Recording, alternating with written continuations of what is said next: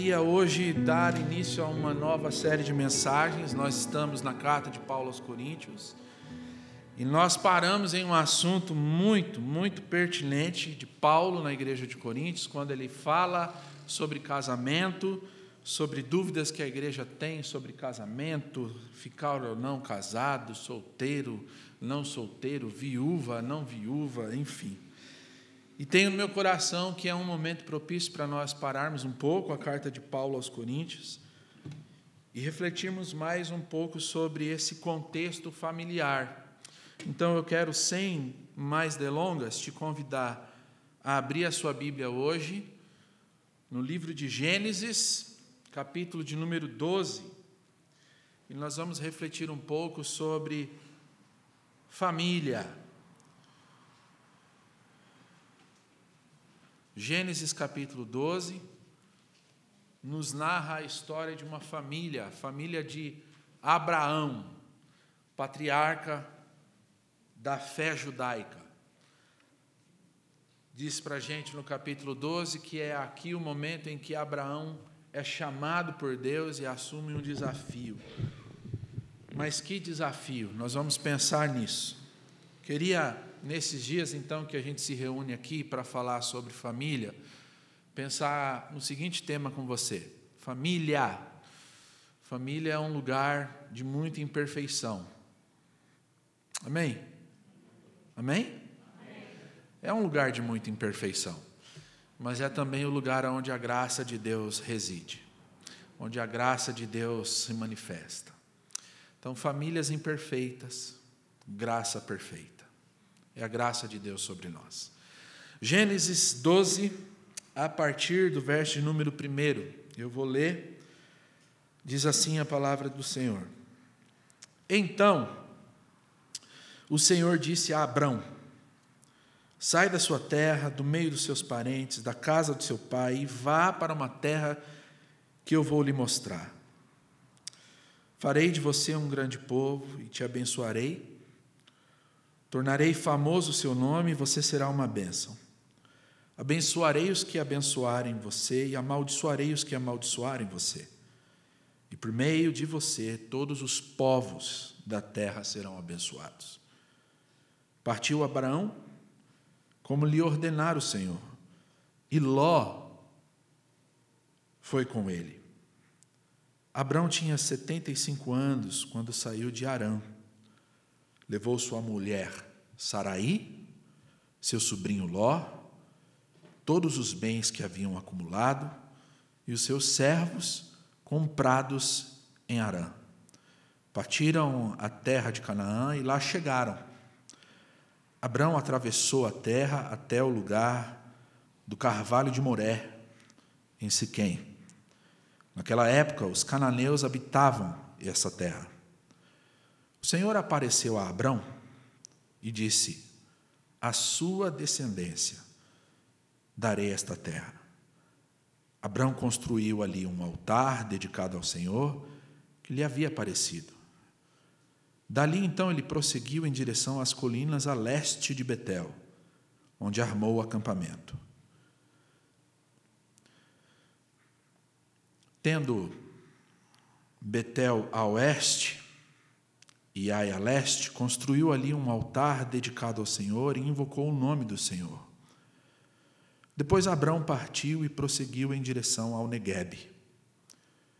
Houve fome naquela terra, e Abrão desceu ao Egito para ali viver algum tempo, pois a fome era rigorosa. Quando estava chegando ao Egito, Disse a sua mulher Sarai: Bem sei que você é bonita. Quando os egípcios a virem, dirão: Esta mulher é dele. E me matarão, mas deixarão você viva. Diga que é minha irmã, para que me tratem bem, por amor a você, e minha vida seja poupada por sua causa. Quando Abrão chegou ao Egito, viram os egípcios que Saraí era uma mulher muito bonita. Vendo-a os homens da corte de Faraó, a elogiaram diante de Faraó. e ela foi levada ao seu palácio. Ele entrou, ele tratou bem a Abrão por causa dela, e Abrão recebeu ovelhas e bois, jumentos, jumentas, servos e servas e camelos. Mas o Senhor puniu a Faraó e a sua corte com graves doenças por causa de Saraim, mulher de Abrão. Por isso o Faraó mandou chamar Abrão e disse: O que é que você fez comigo? Por que não me falou que ela era a sua mulher? Aí está a sua mulher. Tome-a de volta e vá. A seguir, o Faraó deu ordens para que providenciassem o necessário para que Abrão partisse com sua mulher e com tudo o que ele possuía. Amém? Amém? Amém. Vamos orar. Pai, nós louvamos o teu nome, nós te agradecemos porque tu és o nosso Pai, tu és o nosso Deus. E nós te pedimos agora, no poder que há no nome de Jesus Cristo, que o Senhor leve a nossa mente e o nosso coração cativo a Ti. Que a Tua palavra, ó Deus, encontre no nosso coração um solo fértil e que esses dias aos quais nós vamos nos encontrar aqui refletindo sobre esse tema, a Sua graça sobre as nossas imperfeições, que esses dias sejam dias de cura, sejam dias de renovo, sejam dias de encorajamento para tudo aquilo que o Senhor deseja para nós. Em nome de Jesus é o que nós te pedimos para a glória do seu nome. Amém e amém. Você você já teve a oportunidade de admirar ou de observar um casal maduro? Já teve a oportunidade nas suas esferas relacionais de admirar um casal feliz, maduro mesmo, de vida, de história. Um casal que já enfrentou muitas situações na vida. Geralmente, esses casais que a gente admira são aqueles casais que a gente costuma atribuir a eles aquelas frases clichês. Aquele casal que você olha e você diz assim: puxa, como eles foram feitos um para o outro. Como são lindos. Puxa, que exemplo. Puxa, que bonito, que belo é ver eles. Como eles combinam. Você olha para ele e ele é extremamente cuidadoso do lado dela, empolgado quando está do lado dela. Você olha para ela, ela transmite segurança ao lado dele, transmite ser feliz. Enfim, você, você nas suas esferas relacionais já teve a oportunidade de admirar um casal assim, maduro? O nome, o nome que se dá a essa admiração é carisma. Carismático. E o interessante é que quando nós temos a oportunidade, se você já teve, você vai entender o que eu estou falando. O interessante é que quando nós temos a oportunidade de conversar com casais assim, carismáticos, bonitos, admirados, é muito interessante que esses casais que são admirados, bonitos e atingem uma maturidade na vida relacional, é muito interessante que quando nós nós conversamos com eles, nós, nós temos acesso a verdades que não são vistas naquilo que para nós é carismático. Em outras palavras, é muito mais ou menos assim: Pastor, eu amo essa mulher. Mas senhor precisa saber, eu já, já quis me separar dela. Pastor, eu amo esse homem aí. Nós vivemos muito bem, graças a Deus. Mas já teve um dia em que eu quis, quis deixar ele. Pastor, eu já eu já quis. Já quis, pastor. Deixar tudo para trás para viver uma aventura. Pastor, eu já tive de abrir mão de muitas coisas na vida por Ele. E o nome que se dá a isso é caráter.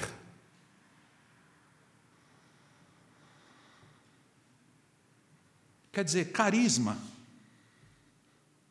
é o belo diante dos nossos olhos. Mas caráter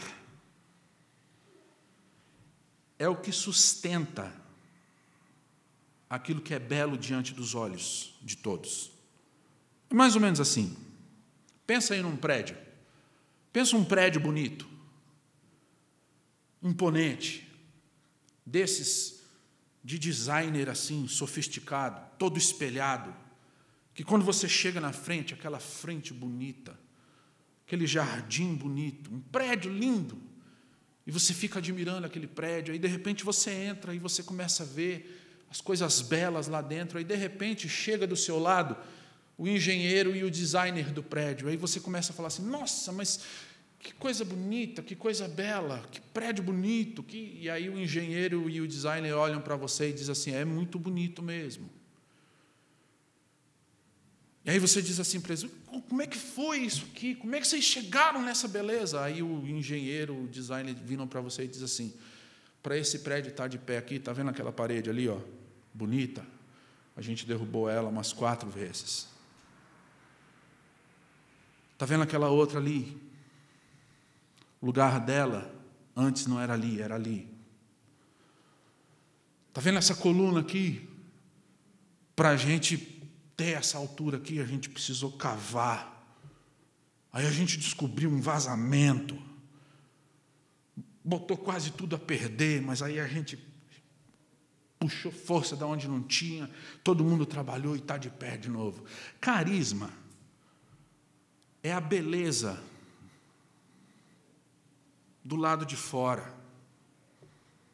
Caráter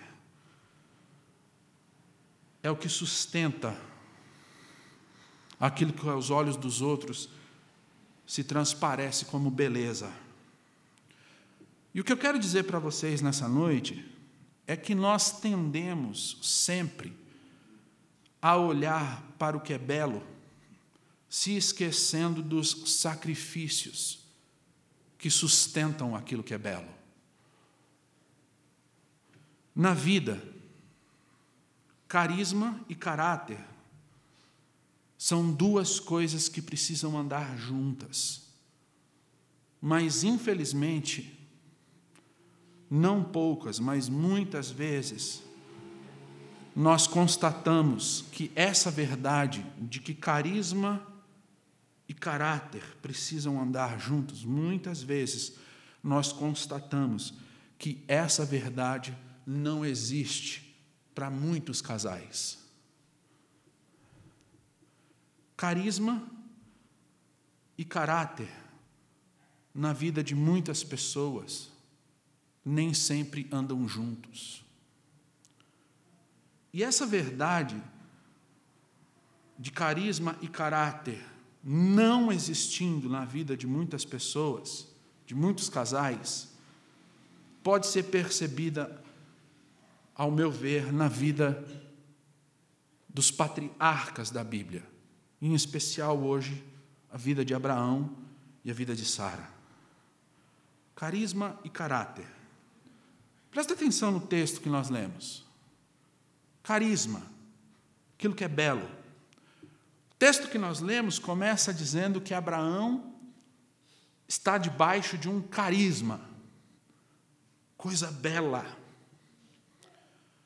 Verso 1 ao verso 9 Abraão recebe um chamado de Deus.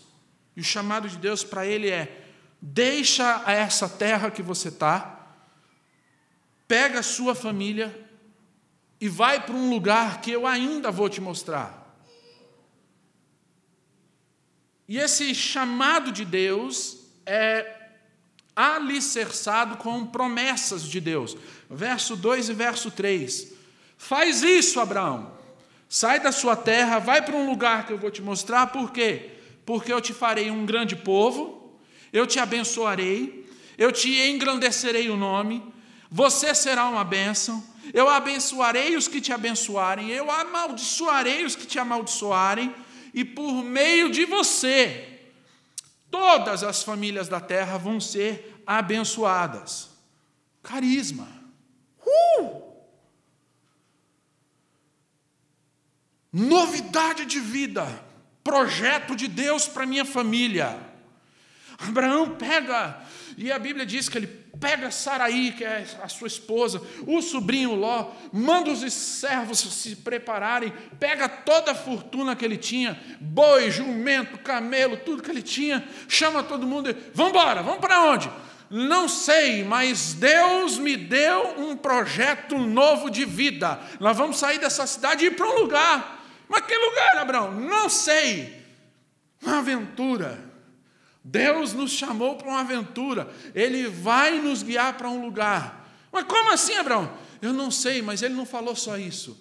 Ele falou muito mais coisas. Ele disse que eu eu seria um grande povo. Ele disse que ele me abençoaria, ele disse que engrandeceria o meu nome, ele disse que por minha causa, nossa causa, por causa da minha causa, por causa da nossa família, as famílias da terra seriam abençoadas. Vamos! Carisma, projeto de vida, todo mundo empolgado, coisa linda. Vai Abraão, pega a mulher, o sobrinho, sai feliz da vida, cheio de promessa de Deus. Todo mundo feliz. Bora viajar. Carisma. Quem olha para Abraão e Saraí diz: oh, O que, que é? Onde vocês vão? Estamos felizes. Por quê? Uma promessa de Deus para a nossa vida. Estamos seguindo, tchau, tchau. E a Bíblia diz que ele sai. Ele cumpre aquilo que Deus pediu para ele. Ele ouve o chamado, ele pega a família e sai. E ele não sabe para onde ele vai. Mas a Bíblia diz para nós que ele chega em Canaã. E quando ele chega em Canaã, Deus diz para ele: Está vendo essa terra? É aqui. Vou te abençoar aqui. Essa terra toda. Olha para o leste e oeste. Olha para a sua direita, para a sua esquerda. Sua, sua frente, para trás, tudo. Dá uma volta. Olha. É aqui. Eu vou te fazer grande a partir daqui. Essa é a terra, Canaã. Mas aí o texto diz para nós que tem uma seca. E aí o Abraão decide pegar a família e dizer assim: vamos para o Egito. Vamos descer para o Egito. Depois a gente volta. E quando ele chega no Egito, a gente vê essa segunda coisa que a gente iniciou falando aqui hoje caráter, carisma, o belo, as promessas, a empolgação, projeto de vida. Mas quando ele chega no Egito, a gente vê que o carisma de Abraão é destituído de caráter. Ele, ele lembra quando está chegando no Egito, aquilo que muitos homens aqui se lembram só quando quando estão olhando. Ele olha para o lado e ele lembra que tem um avião dentro de casa.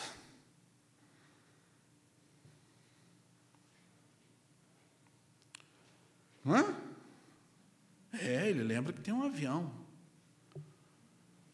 Não é assim, homem? A gente só lembra o que a gente tem do nosso lado quando alguém está olhando.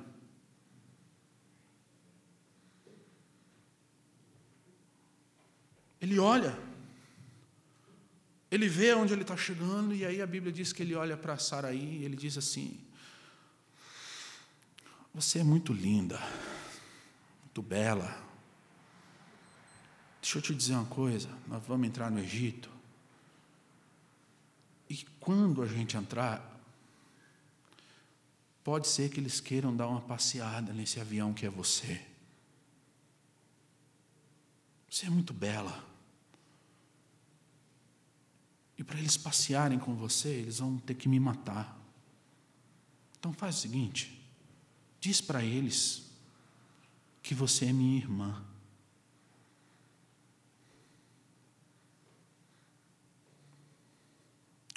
E a Saraí, ok. E a Bíblia diz para nós que quando eles chegam no Egito, eles olham para Saraí, bela, bonita. A beleza dela era tanta que chega aos ouvidos do Faraó. O Faraó quer conhecer. Quem é? É a mulher do Abrão. E aí o Faraó enche o Abrão de presentes: boi, jumento, jumenta, tudo que se podia imaginar. Enche ele de presente e leva ela para casa, para o harém. E a Bíblia diz para nós que por causa de Saraí, verso 16, Abraão recebe riquezas, mas verso 17: por causa de Saraí, Deus castiga Faraó e todo o reino com doenças. E aí o Faraó descobre. Ele descobre que Saraí não é irmã de Abraão, é mulher de Abraão. E aí o verso de número 20, 19 e 20, vai dizer para a gente que ele se indigna e ele vai para Abraão e diz: como que você fez isso comigo? Que loucura foi essa? Como é que você deixou eu pensar que ela era sua irmã,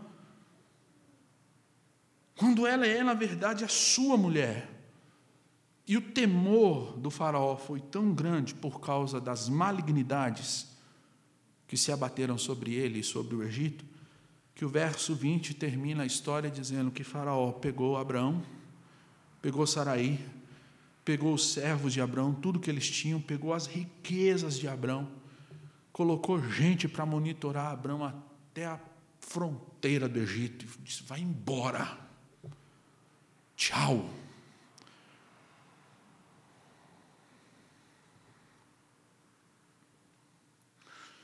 Sabe qual é a ironia da vida desse casal? A ironia da vida desse casal é que a primeira experiência de fé deles, como família, tornou-se uma desgraça. Sabe por quê?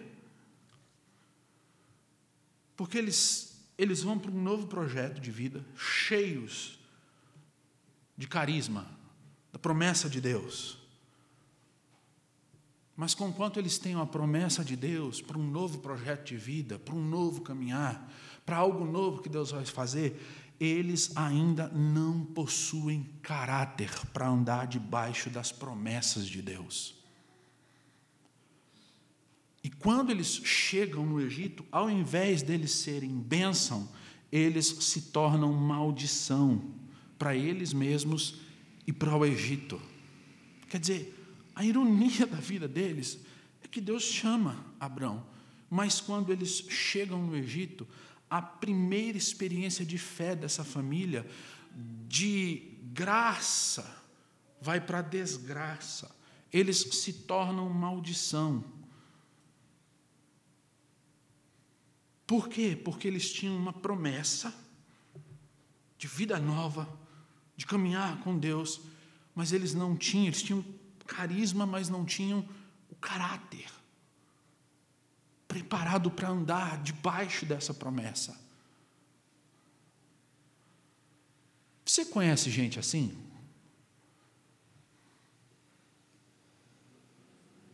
Gente que você olha e você diz assim: puxa vida, tinha tudo para dar certo. Puxa vida, o que, que aconteceu? Ele, ela, tinha tudo para dar certo. Gente que tem carisma, promessa de Deus, mas que mete os pés pelas mãos porque não tem caráter desenvolvido para andar debaixo da promessa de Deus.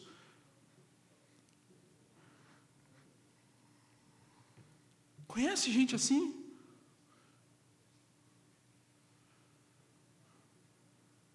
Gente que chega num culto como esse e diz assim: Deus me ajuda, minha casa, minha família, eu estou precisando de ajuda, eu estou precisando, Deus, minha vida tem que mudar, me dá um novo projeto de vida, me dá uma nova direção. Aí Deus vem num culto como esse, através da palavra ou através de um irmão, e diz assim: Eu sou contigo, vai, eu vou te abençoar. Aí ele diz: Ah, mas minha empresa, minha empresa está ruim. Aí Deus vem e diz: Eu vou te abençoar creia, vai, eu estou contigo, eu vou te abençoar. E eu não vou te abençoar para você dizer assim, como eu sou abençoado. Eu vou te abençoar para que você seja bênção na vida dos outros, para que você abençoe outras pessoas. Aí a pessoa sai do culto cheia de carisma, cheia da promessa de Deus, cheia do vigor, cheia da vontade de Deus. Mas quando chega segunda-feira, senta na mesa na empresa e ao invés de lembrar das promessas, não sabe andar debaixo delas e assina contratos ilícitos. Como se nada tivesse acontecido. Gente que tem promessa, mas não sabe andar debaixo da promessa porque não tem o caráter de Deus. Entregue a Deus. Conhece gente assim? que arrebenta com a família, que arrebenta com tudo, que sai tomando decisões precipitadas. E aí vem, e aí diante de Deus fala: Deus, me ajuda, que isso está acontecendo? Me dá uma nova direção. Aí Deus vem e diz assim: calma, isso é só uma é, é passageiro, eu vou te abençoar. Calma, segura, confia em mim. Eu vou entrar na causa, eu vou intervir. Calma, segura, eu estou contigo, não vou te desamparar, vou te ajudar, vou te livrar. Calma, segura. Aí a pessoa sai cheia da unção, cheia do poder de Deus, cheia do carisma. Aleluia! Deus falou comigo, essa crise vai passar, essa crise não vai se perpetuar. Mas quando chega segunda-feira, senta com o esposo, com a esposa e começa a discutir qual é a melhor maneira da gente se livrar dessa crise. É confiar em Deus ou é a gente deixar o carro aberto na pior esquina da cidade para que a gente consiga fraudar o seguro e ter o dinheiro?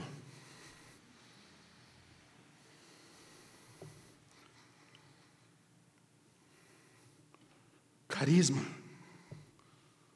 Promessa de Deus.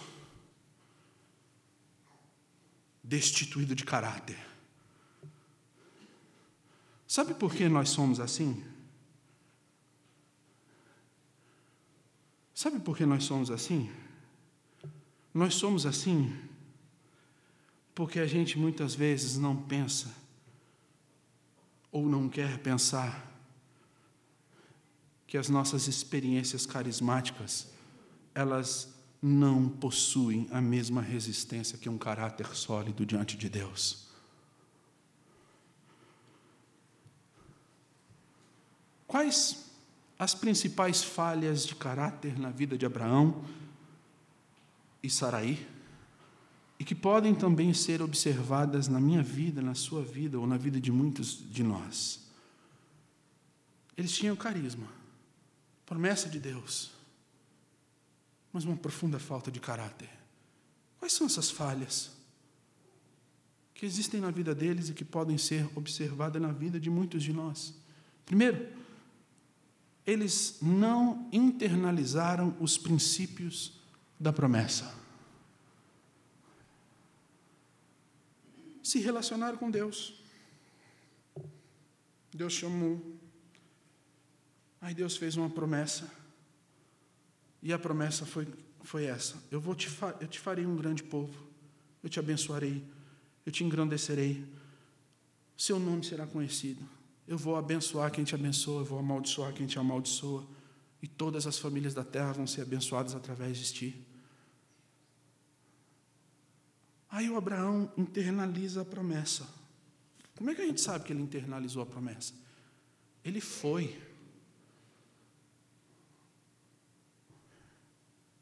O texto não diz que ele chegou e falou: Mas como Deus? Quando? Como? Como é que é? Não, ele olhou para tudo isso e disse assim: Eu creio, eu vou, e foi. Internalizou a promessa, mas não internalizou os princípios. Promessa é tudo que Deus vai fazer, princípio é a confiança no Deus que prometeu. Toda promessa vem com um princípio, e o princípio é crer e confiar no Deus que prometeu. Eles não internalizaram os princípios dessa promessa. Como é que a gente vê isso? Verso 5, eles foram rumo a Canaã. Promessa de Deus era para sair, aí eles vão. Aí o verso 7, que coisa linda. Apareceu o Senhor a Abraão e disse: A tua descendência darei esta terra. Chegou em Canaã, Deus apareceu e falou: Está vendo tudo isso aqui? A tua descendência eu vou dar essa terra. Aí o Abraão vai, edifica um altar, porque o Senhor apareceu para ele.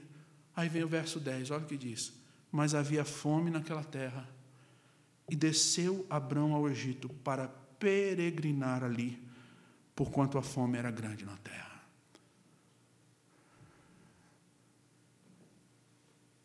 Eles não internalizaram um princípio. Confiar em Deus. Deus disse assim: Vai, eu vou te mostrar a terra. Quando ele chega na terra, Deus fala: É essa terra que eu vou dar por herança. Aí ele ergue um altar. Mas aí a terra começa a ter seca. Aí, ao invés dele falar assim, princípio, eu tenho de confiar no Deus que me fez a promessa. Ele diz assim: Eu vou resolver isso, eu vou lá para o Egito. E quando ele chega no Egito, ao invés dele manter-se nesse princípio de confiar, ele vai para o Egito. E quando ele chega no Egito, ao invés dele ser uma bênção, ele é uma maldição. Ele vai por conta própria. Ele não diz assim: o que, que eu faço? Ele vai por conta própria. Ele vai, se torna um estorvo depois que ele se torna um estorvo, ele volta, e quando ele volta, ele volta para o mesmo lugar, porque ele não internalizou os princípios daquilo que Deus prometeu para ele. E os princípios, o princípio era só um: confia. Sou eu que dirijo a sua vida agora. Segunda coisa que a gente vê, como falha de caráter, é que eles tinham, presta atenção, não disse ele, eu disse eles, Abraão e Saraí. Eles tinham uma extrema facilidade em propor e aceitar pactos e convênios desastrosos para a alma deles e para a alma de todos ao redor. Eles tinham uma extrema facilidade para aceitar pactos e convênios desastrosos para a alma deles e para a alma de todos que estavam ao redor. Ele chega no Egito. E quando ele chega no Egito, ele se depara com a realidade. E quando ele se depara com a realidade, ele, ele diz assim: Minha mulher é muito bonita, vão me matar por causa dela. Saraí, se perguntarem para você quem eu sou, por favor, diga que eu sou seu irmão, porque senão vão me matar. Pactos. Pactos convênios, segredinho de casal. Segredinho de casal. Não, não, não, diz aí, diz aí que é. Fala que você é minha irmã. Quando eles fazem isso,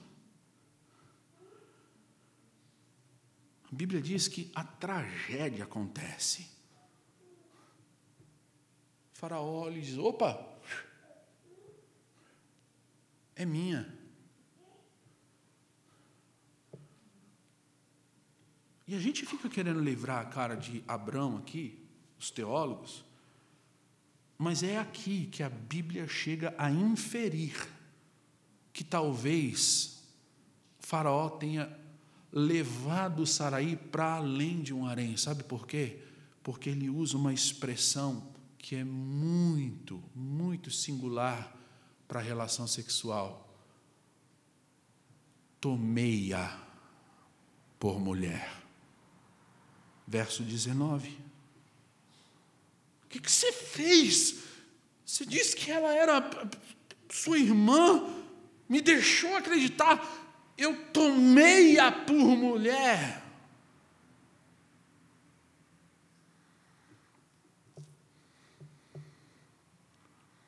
Deixa eu te dizer uma coisa. São os segredinhos que você tem dentro da sua casa. São os segredinhos que você esconde do seu esposo com relação aos seus filhos. São os pactos e os convênios da sua casa que você esconde, que você diz, não precisa contar. Seu pai, seu pai não precisa saber disso, minha filha. Não, meu filho, fica quieto porque o seu pai está muito nervoso. São esses segredinhos que podem potencializar as tragédias dentro do seu lar. Pactos e convênios que a gente constrói. E a gente constrói porque a gente tem medo de encarar o verdadeiro problema. E os pactos e os convênios e os silêncios, eles são destrutivos na nossa casa quando a gente não os trata.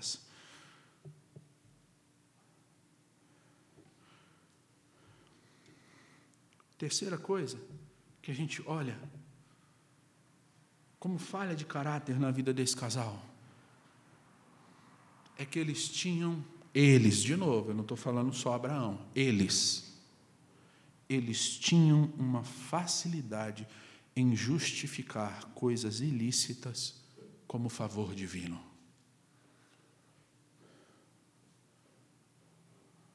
Coisas ilícitas como favor divino. Presta atenção no que essa história diz para a gente. O Abraão sai de Arã e ele sai levando toda a riqueza dele. Ele era rico.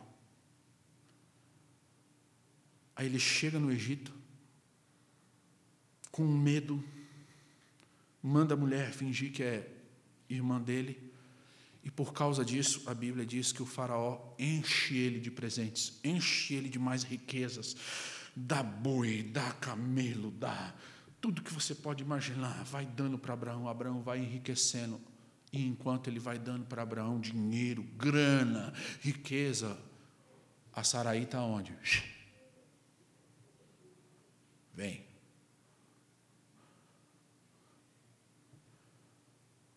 E aí, pastor, o que isso tem a ver com justificar riquezas ilícitas? Deixa, deixa eu te falar, preste atenção em nome de Jesus. A Bíblia diz para nós que quando o faraó descobre que Abraão fez esse negócio, o faraó fica tão impactado com, a, com, o terror que Deus trouxe sobre o Egito, que a Bíblia, a gente leu, a Bíblia diz que o faraó, verso 20, mandou pegar Abraão, Saraí, o, servo, o sobrinho Ló, os servos, as servas, to, e toda a riqueza, aquela que ele tinha, aquela que o faraó deu, e mandou ele embora. E sabe o que o Abraão faz? Legal. Não há traço, não há o mínimo traço de um caráter. De dizer assim: olha, eu fiz isso porque eu tive medo, e você me abençoou, você me deu riquezas, mas isso agora é ilícito, porque você me abençoou por causa dela, eu não quero ficar com essa riqueza, me dá só o que é meu, fica com o que é seu. Não, ele, beleza, quer me dar. Deixa eu te dizer uma coisa em nome de Jesus. É por causa, é por causa da riqueza ilícita de Abraão. É por causa da riqueza ilícita dele, essa que ele ganha no Egito, mentindo, falando que a mulher era irmã dele. É por causa dessa riqueza que Abraão vai ter nos capítulos 13 e 14 um dos momentos mais tristes da, da vida dele. Sabe qual é? A hora que ele tem que se separar do sobrinho Ló. Porque a Bíblia diz para a gente que Ló era como se fosse um filho para Abraão. Abraão não podia ter filho. E a Bíblia diz, usa o termo de irmandade, quando eles vão se separar, Abraão fica tão constrangido, tão impactado, que ele diz assim: Não, não, não vamos se separar. Não, por que, a gente está brigando? Você é da minha família, carne da minha carne. Mas eles brigam e eles têm de se separar. E sabe por que eles têm de se separar? Por causa da riqueza ilícita. Eles ficaram tão ricos, tão ricos com as coisas que ele, que ele ganhou no Egito, que os pastores de Ló começam a brigar com os pastores de Abraão, viram um furdúncio, e a riqueza para tudo quanto é lado, e esse é meu. E, e Abraão vê aquilo que muitos de nós, infelizmente, precisamos sentir na pele, que não vale a pena, não vale a pena transformar coisas ilícitas em bênção de Deus na nossa vida. A Bíblia diz para nós que quando Ló vai embora, a tristeza de Abraão é tão notória que Deus vem reanimá-lo e ratifica a promessa de novo para ele. Deixa eu te dizer uma coisa em nome de Jesus: não vale a pena disfarçar aquilo que é ilícito na sua vida em bênção de Deus. Sabe por que não vale a pena? Porque pode dar o tempo que for, pode parecer certo do jeito que for, aquilo que vem de forma ilícita vai embora.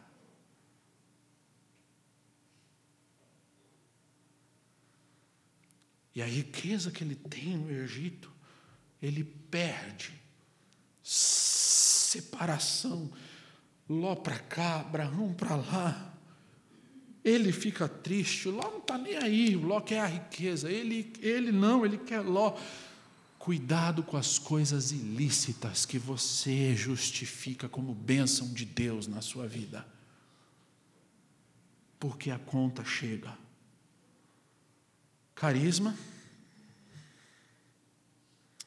caráter. Promessas de Deus, mas ausência de caráter para caminhar debaixo dessas promessas. O que, que eu quero dizer para você nesse início? Onde a gente vai começar a refletir sobre família, problemas familiares, relações familiares, pai filho, filho e pai, mãe filha, mãe, filho e pai. O que, que eu quero dizer com você nesse início, nesse início de, de mensagens? Famílias imperfeitas, graça perfeita. Há três coisas que eu quero começar a pensar com você hoje, a partir da família de Abraão. Primeiro, que é que eu aprendo nesse início de história de Abraão? Eu aprendo que fraquezas e fragilidades no caráter, quando não tratadas, podem se tornar a fraqueza e a fragilidade daqueles que nós mais amamos. Fraqueza e fragilidade no caráter, quando não tratados, podem se tornar a fraqueza e a fragilidade daqueles a quem nós mais amamos. Quem é que você mais ama? Quem é que você mais ama na sua casa? Seus filhos? Seu filho? Sua filha? Pois eu quero te dizer hoje, em nome de Jesus, as fraquezas que existem no seu caráter e que você sabe que existe, as fraquezas, as fragilidades, se elas não são saradas, se elas não são tratadas, elas podem ser, elas podem ser as fraquezas e as fragilidades na vida daqueles que você mais ama.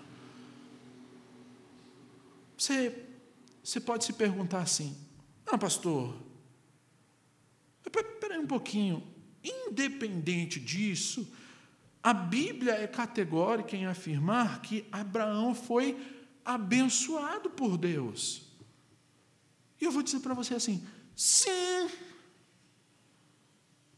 sim, independente de quem foi Abraão no seu caráter, nas suas fragilidades? A Bíblia é categórica em dizer que ele foi abençoado por Deus.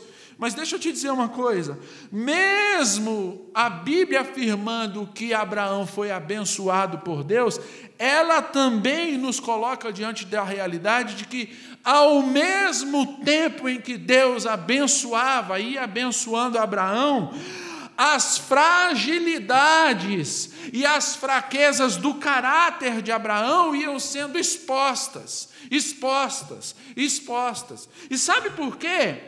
Porque é exatamente essas fraquezas no caráter de Abraão que nós vamos ver no decorrer da história dos patriarcas, se enraizando na vida do Isaac, que é filho dele, depois na vida do Jacó, na vida do Esaú, porque aquilo que em nós reside como fraqueza, aquilo que em nós reside como fragilidade, quando não tratado em tempo oportuno, a gente vai levando, a gente vai levando. E aqueles que estão ao nosso redor vão absorvendo, vão absolvendo. E quando a gente menos espera, se você é um mentiroso, não espere que seu filho seja um Dom Juan. Ele vai ser piorado. Se você é um promíscuo, não espere que sua filha não seja. Ela pode ser piorada.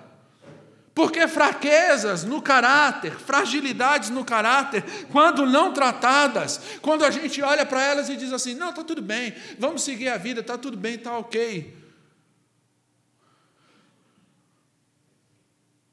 Elas podem ser as tragédias e o motivo do nosso choro amanhã. Pais que negligenciam filhos, pais que se negligenciam no comportamento, Aí quando o filho cresce, adolescente, começa a peitar, começa a ter uma vida completamente contraditória, fica igual um. Ai, onde eu errei? Ai, meu Deus, por que, que isso está acontecendo comigo? Onde você errou? É sério isso?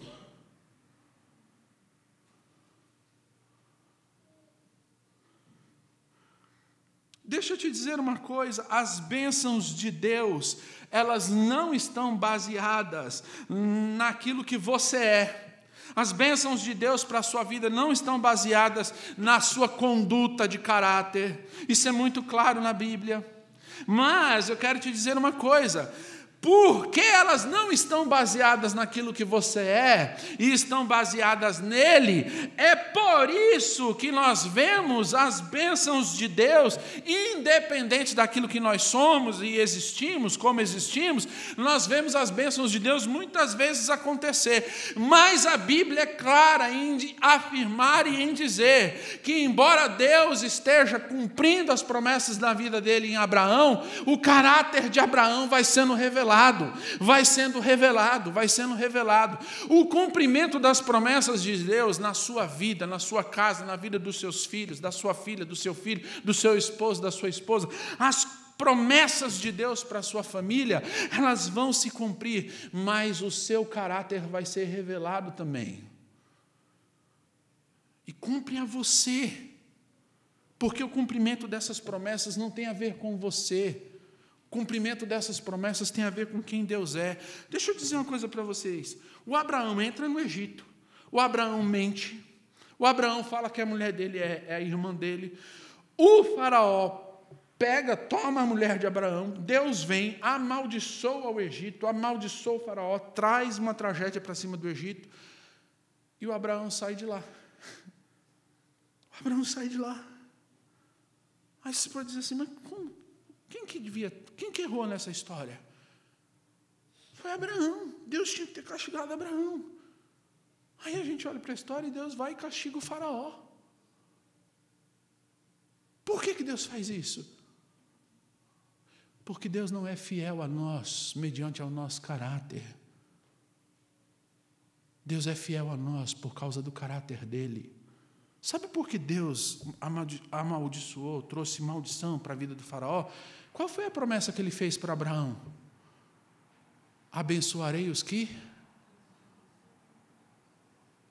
Abençoarei os que te abençoarem.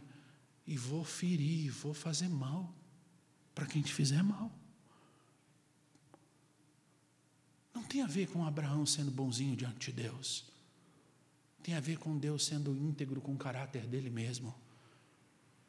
E o fato de Deus cumprir as promessas na vida de Abraão não isenta Abraão dessa realidade de que enquanto Deus está cumprindo as promessas, o caráter dele está sendo revelado.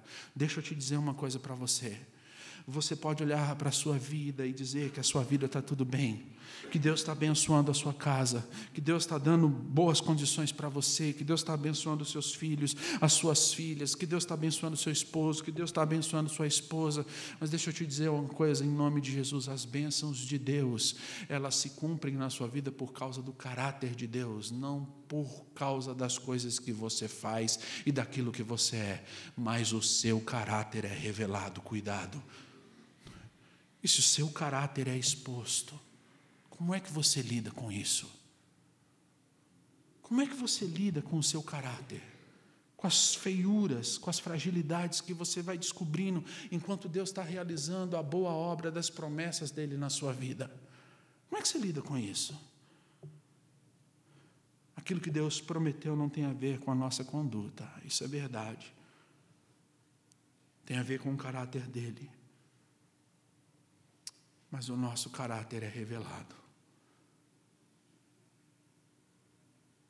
Cuide das suas fraquezas, cuide das suas fragilidades, porque se você não tratá-las a tempo, elas vão atingir os seus filhos, é o que nós vemos.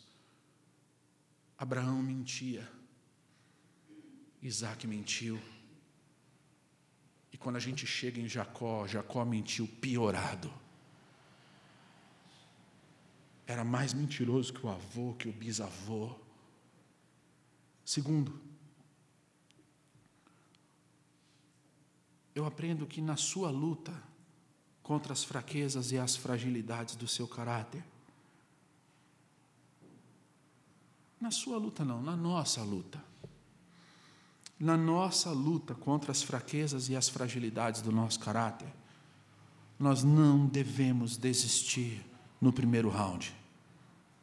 Você que está aqui hoje, você diz assim, pastor, eu sou essa pessoa aí, eu, eu tenho muitas fraquezas, e sabe o que é, pastor? Eu já desisti, tem tanta coisa na minha vida, tem tanta coisa no meu caráter, tem tanta fissura no meu caráter, tem tanta mudança que precisa acontecer, que eu estou quase desistindo. Eu quero te dizer em nome de Jesus, a história de Abraão ensina para a gente que nessa luta da gente olhar para as nossas fraquezas e para, os, para, os nossos, para as fissuras dos nossos caráter, a história de Abraão ensina para a gente que a gente não deve desistir no primeiro round. Sabe o que é interessante? Essa não é a primeira e não é a última falha no caráter dessa família. Olha comigo. Gênesis 12. Ele e a esposa enganam o Faraó. Aí ele sai do Egito com a riqueza ilícita.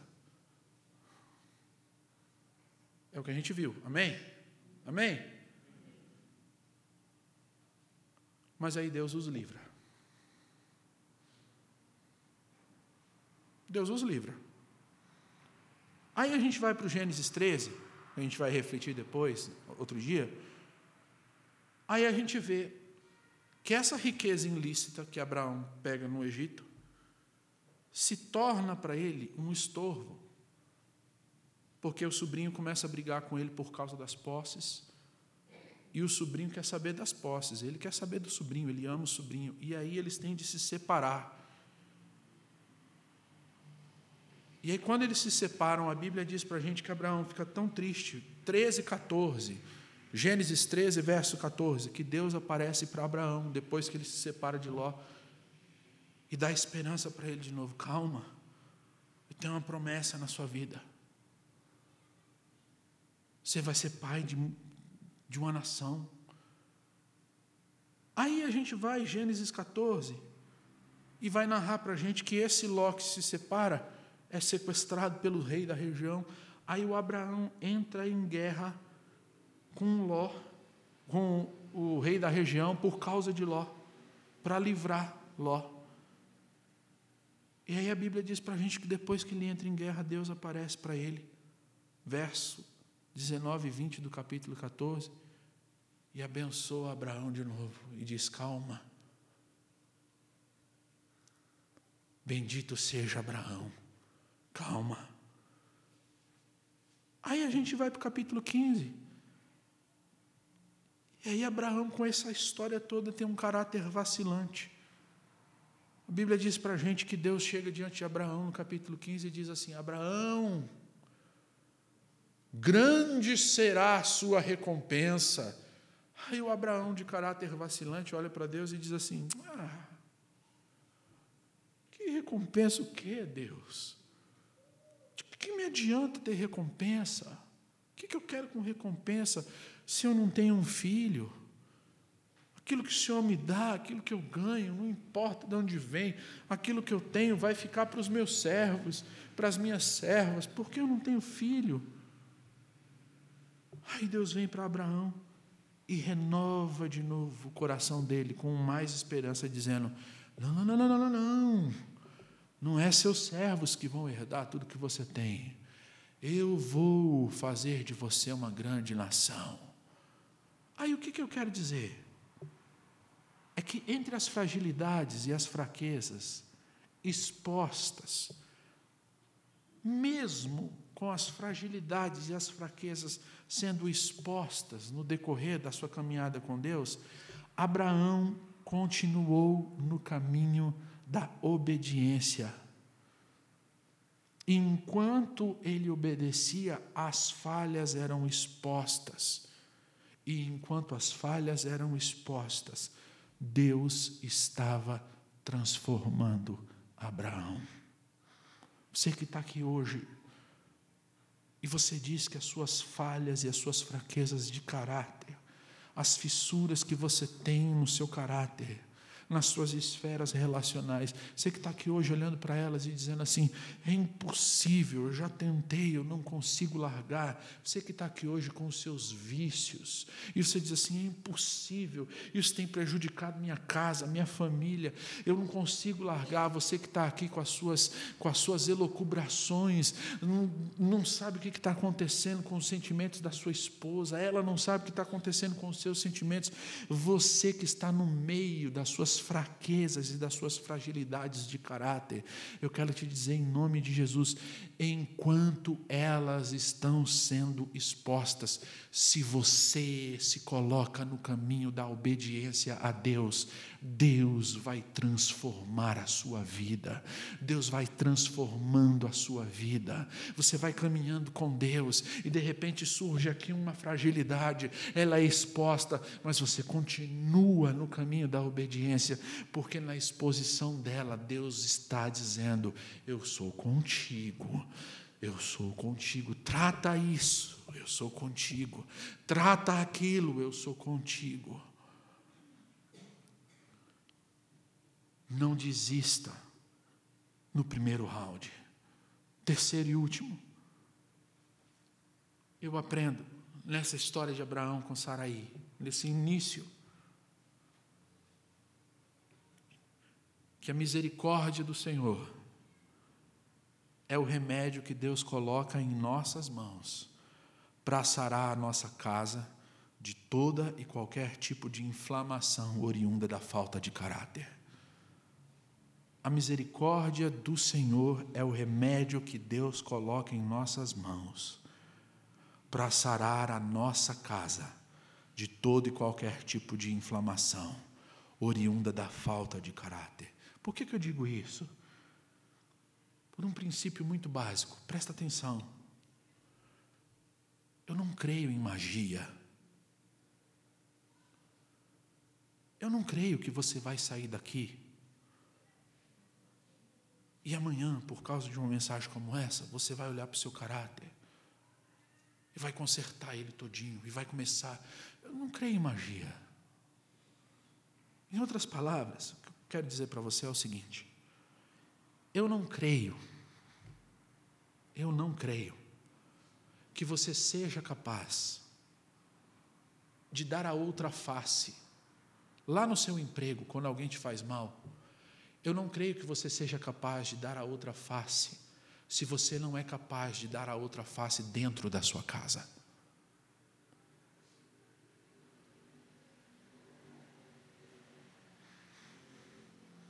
Eu não creio que você seja capaz de carregar princípios do Evangelho virtuosos lá no seu trabalho, quando te, te obrigarem a caminhar uma milha, conforme o Evangelho diz, caminhe duas.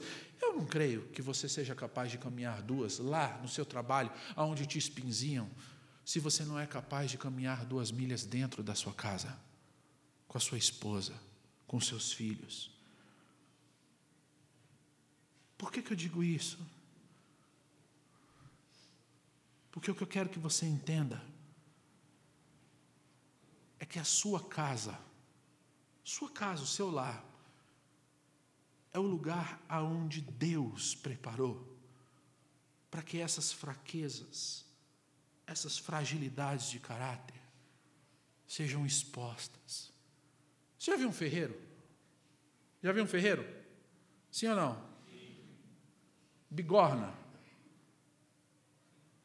Uma bigorna. Aí o ferreiro pega o martelo e pega o ferro quente, coloca na bigorna,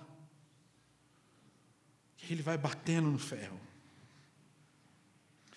Até que aquele ferro quente tenha a forma, o molde que ele quer. Ele vai batendo. A sua casa é essa bigorna.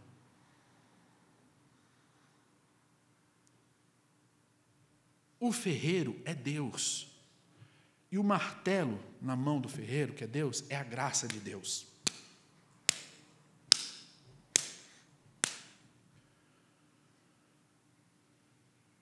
E o ambiente de você sentir e ver isso como verdade é a tua casa.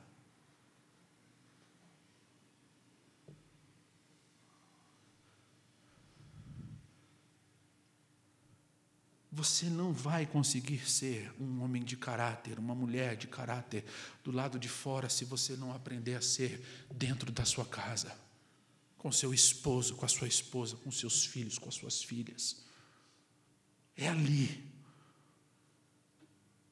E a grande pergunta, por isso que eu digo que a graça, a misericórdia de Deus é o remédio. A grande pergunta é o que, que você faz?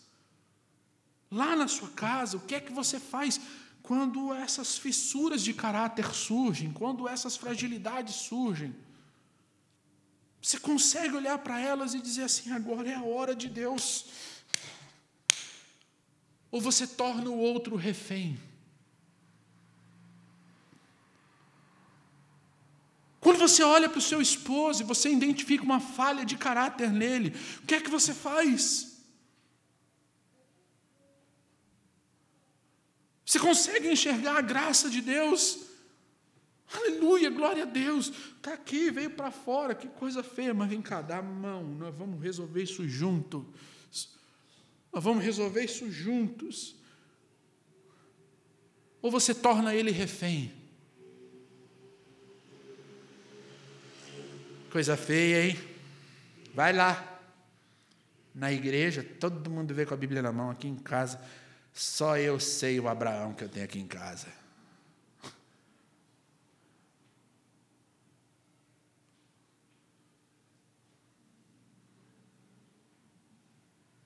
O que você faz?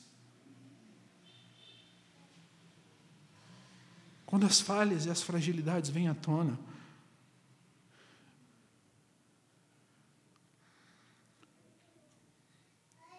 você entrega aquilo que Deus colocou nas suas mãos, a misericórdia dele, no seu lar, como remédio que sara. Ou você torna o outro refém.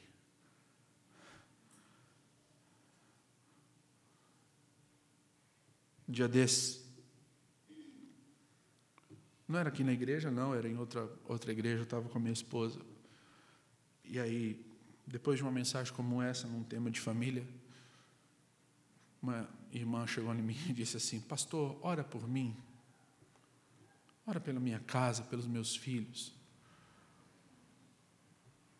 E aí eu senti de perguntar, já sabia, mas eu senti de perguntar para ela assim, mas por que você não pede para o seu esposo orar por você? Aí a resposta dela foi: Ah, ele não. Ah, ele não, pastor, ele não. Ó, aqui na igreja, Está vendo lá ele? Aí apontou, o rapaz estava conversando com os irmãos no final do culto, com a Bíblia, olha lá, com a Bíblia debaixo do braço. Aqui na igreja ele é assim, mas só eu sei o que eu tenho dentro de casa. Isso não presta, não, pastor, desse jeito.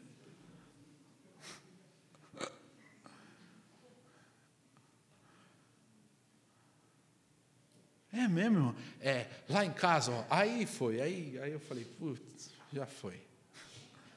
Lá em casa ele não lê a Bíblia, eu que tenho que ficar falando para ele ler a Bíblia. Lá em casa ele não larga a televisão. Lá em casa sou eu que tenho que ficar mandando, desmandando. Tem pique para nada, pastor. Esse homem tem pique para nada. Isso aí, ó, já. Ora por mim, só a misericórdia de Deus.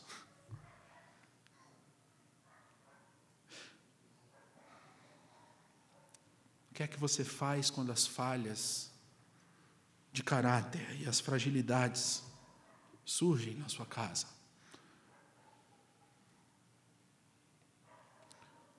Você dispensa o remédio da misericórdia ou você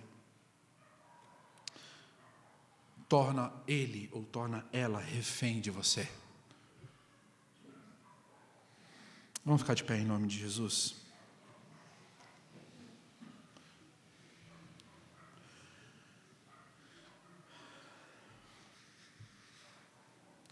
Fraquezas e fragilidades no caráter, quando não tratadas, podem se tornar a fraqueza e a fragilidade dos nossos filhos, daqueles que nós mais amamos. Na sua luta contra as fraquezas e as fragilidades no seu caráter, não desista no primeiro round. E a misericórdia do Senhor é o remédio que Ele coloca nas suas mãos para sarar a sua casa quando todo e qualquer tipo de inflamação oriunda da falta de caráter surge.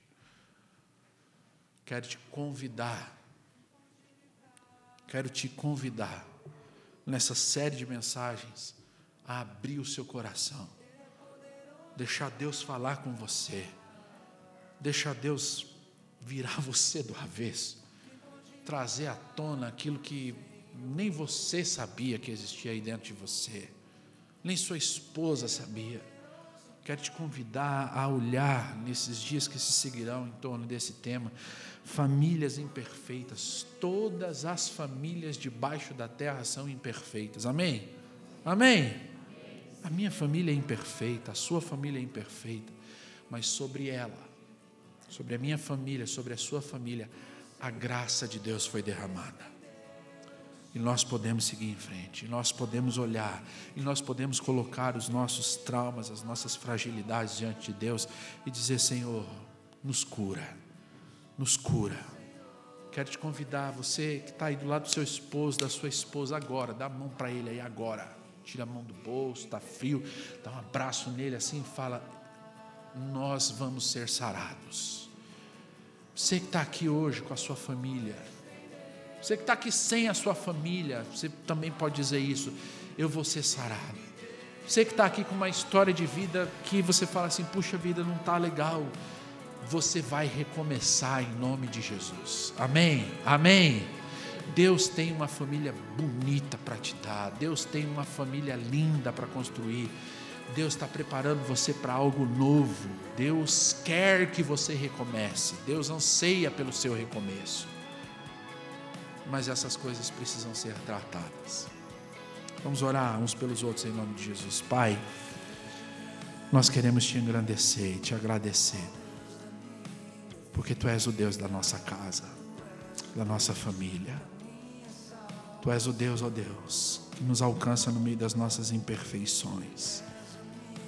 Pai, em nome de Jesus, quantas famílias feridas, desfeitas, por orgulho, por vaidade, por caráter não tratado, por fissuras não tratadas.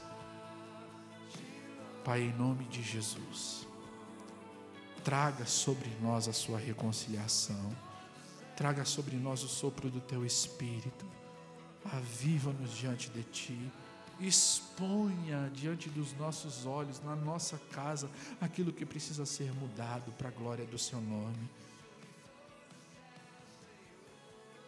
coloca sobre nós o martelo da tua graça, nos molda conforme a tua vontade.